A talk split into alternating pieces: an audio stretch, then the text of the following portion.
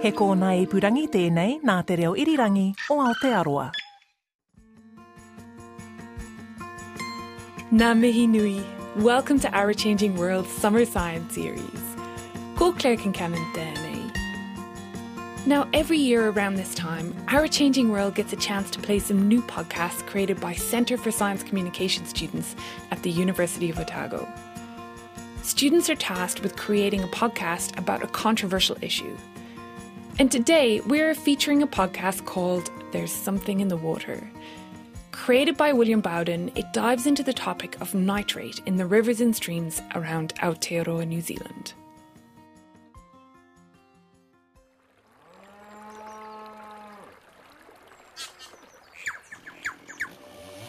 In Aotearoa, New Zealand, we have developed a national narrative which suggests that environmental destruction is something that was largely done by the generations of the past. Our extensive deforestation, the introduction of mammalian predators, and the extinction of some of the most incredible species to ever inhabit this planet are all seen as misdeeds our forebears committed against nature a long time ago. In the modern New Zealand, we like to tell ourselves how far we've come since then how our values have changed, and how our relationship with the natural world has matured and progressed. Nitrate pollution in our waterways is an issue which may seem like it has been around for a long time. Like many things, we've gone in the last 40 years from sustainable systems to a long, long way away from that. That was Dr. Mike Joy speaking. He is a leading freshwater ecologist at the Victoria University of Wellington and an often outspoken environmentalist. However, in our nation's relatively short history, even 40 years does not count as a long time. In fact, this nitrate pollution of our freshwater resource is an issue which we, the living generations, have created. An issue which degrades our quality of life, harms our freshwater species, and is an issue which is increasingly being linked to detrimental health outcomes for our people. Thank you, Mike, for joining us today. No worries. So I'd just like to start with the topic of nitrate and how exactly nitrate became such a big problem for New Zealand waterways.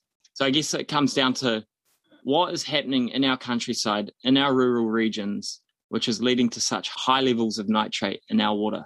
It's a simple kind of intensification process, and there's a long backstory to it how we humans discovered that we could turn fossil fuels into nitrogen fertilizer, you know, probably 100 years ago now but it didn't come to New Zealand until the 1980s, and it really started accelerating in the 1990s. Nitrogen, what does it do for farmers when they apply it to their land? Why is it such an important part of their model? It does lift the production on the land, and so they can have more cows on the farm, therefore, they can produce more milk. This new production breakthrough led to a nationwide intensification of dairy farming and also the wider conversion of dry stock farmland to intensive dairy in regions such as Canterbury and Southland.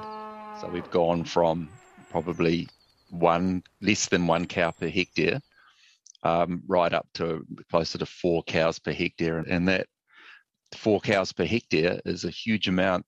The cows eat the grass which has got a huge amount of nitrogen in it because it's grown with the nitrogen fertilizer.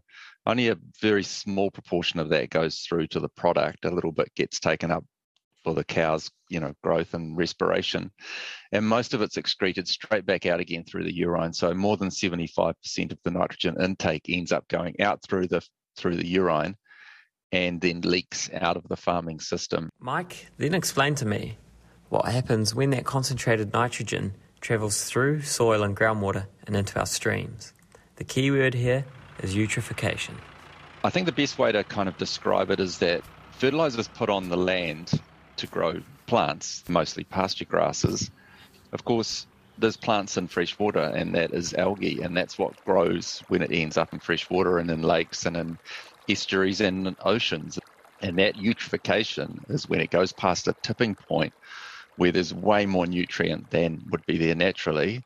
So there's way more plant matter, and it's it's the secondary effect. One of the most lethal for the life in fresh water is dissolved oxygen levels are soaked up by the plants, and then there's nothing available for the rest of the life, the fish and the invertebrates and everything else, the aquatic life. So that's the impact of nutrients on freshwater ecosystems. Is there a measurable level of nitrate in our waterways which triggers a eutrophic event? Yeah, from the 80s up until quite recently, it was half a milligram. That was like ANZECC, the Australia and New Zealand guideline said half a milligram. It's kind of crept, uh, shifting baselines to to one milligram now. So one milligram, you're going to see negative deleterious effects on freshwater ecosystems. It is on the subject of nitrate limits where this story starts to have political implications. Last year, the government updated our national policy statement for freshwater, and I was curious to see where New Zealand's nitrate limits are currently set and how these limits are enforced by regional authorities. Mike did not mince his words. So they didn't accept the advice from the Science Technical Advisory Group that they set up themselves and instead went for 2.4 milligrams. Which Mike described as being yet another political cop out.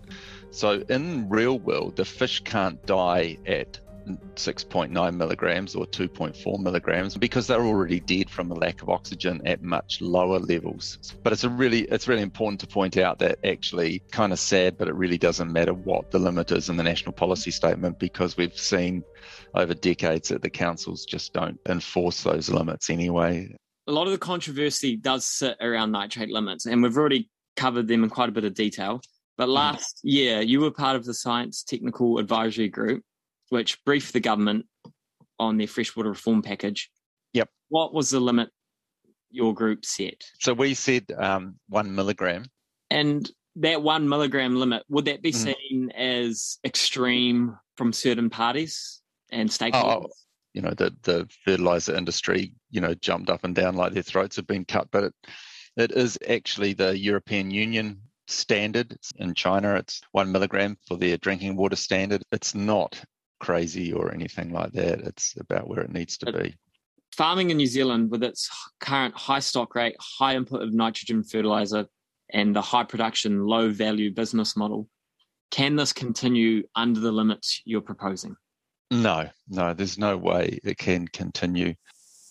The story of nitrate pollution in our waterways has long been framed in terms of the ecological harm inflicted upon our native freshwater species.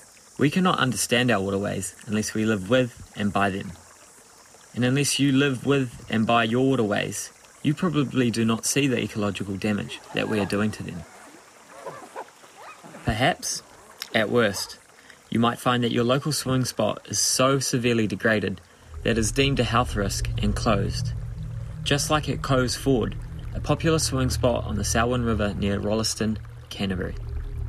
In the height of summer between the 25th of January and the 1st of March this year, Coes Ford was closed due to a bloom of highly toxic Phormidium algae. This is not unique to Coes Ford. It is a scenario which plays out across many other swimming sites in Canterbury and New Zealand. Shoulders may even be shrugged as we begrudgingly accept this as an inconvenience, or the price we pay for having a dairy industry which provides 3.5% of our annual GDP. However, in recent years, evidence has been building around the consumption of nitrate in drinking water and detrimental health outcomes.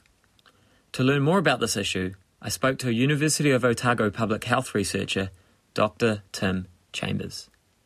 My conversation with Tim began with a discussion about a Danish study which identified a link between nitrate in drinking water and colorectal cancer. Yeah, the Danish study came out in 2018 and they showed that there was an association with colorectal cancer and nitrate limits at 0.87 milligrams per litre. So that's 11 times less than the current limit. This 2018 Danish study was the main rationale for the formation of the Nitrates in Drinking Water Research Group led by Professor Michael Baker.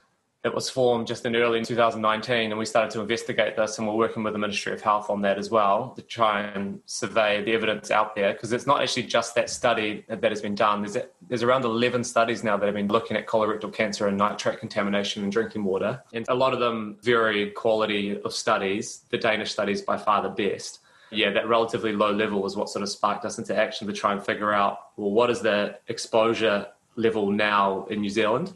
And what could the potential burden of that exposure be? One of their first tasks was to get a clear picture of how many New Zealanders may be exposed to nitrate levels above 0.87 milligrams per litre.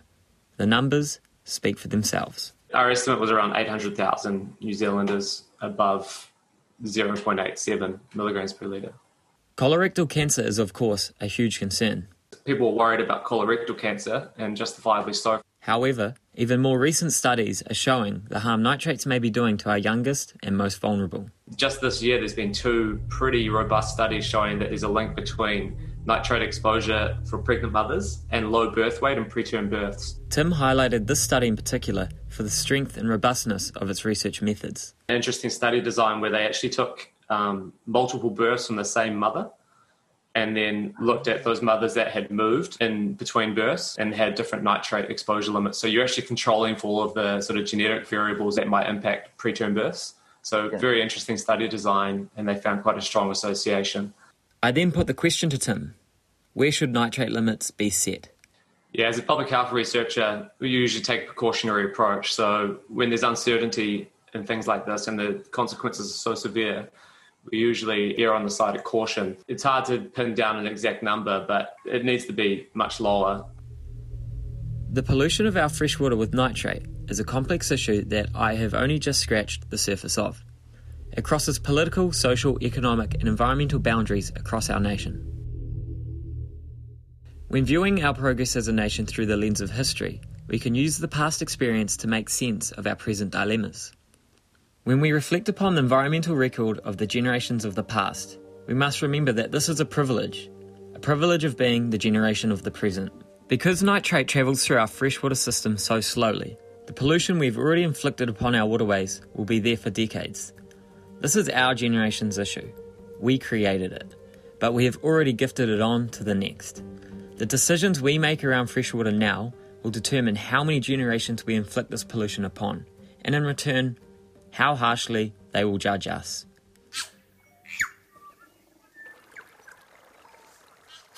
Kowai Mato. Who are we? Kowai Mato. We are water. My name is William Bowden, and thank you for listening to my podcast.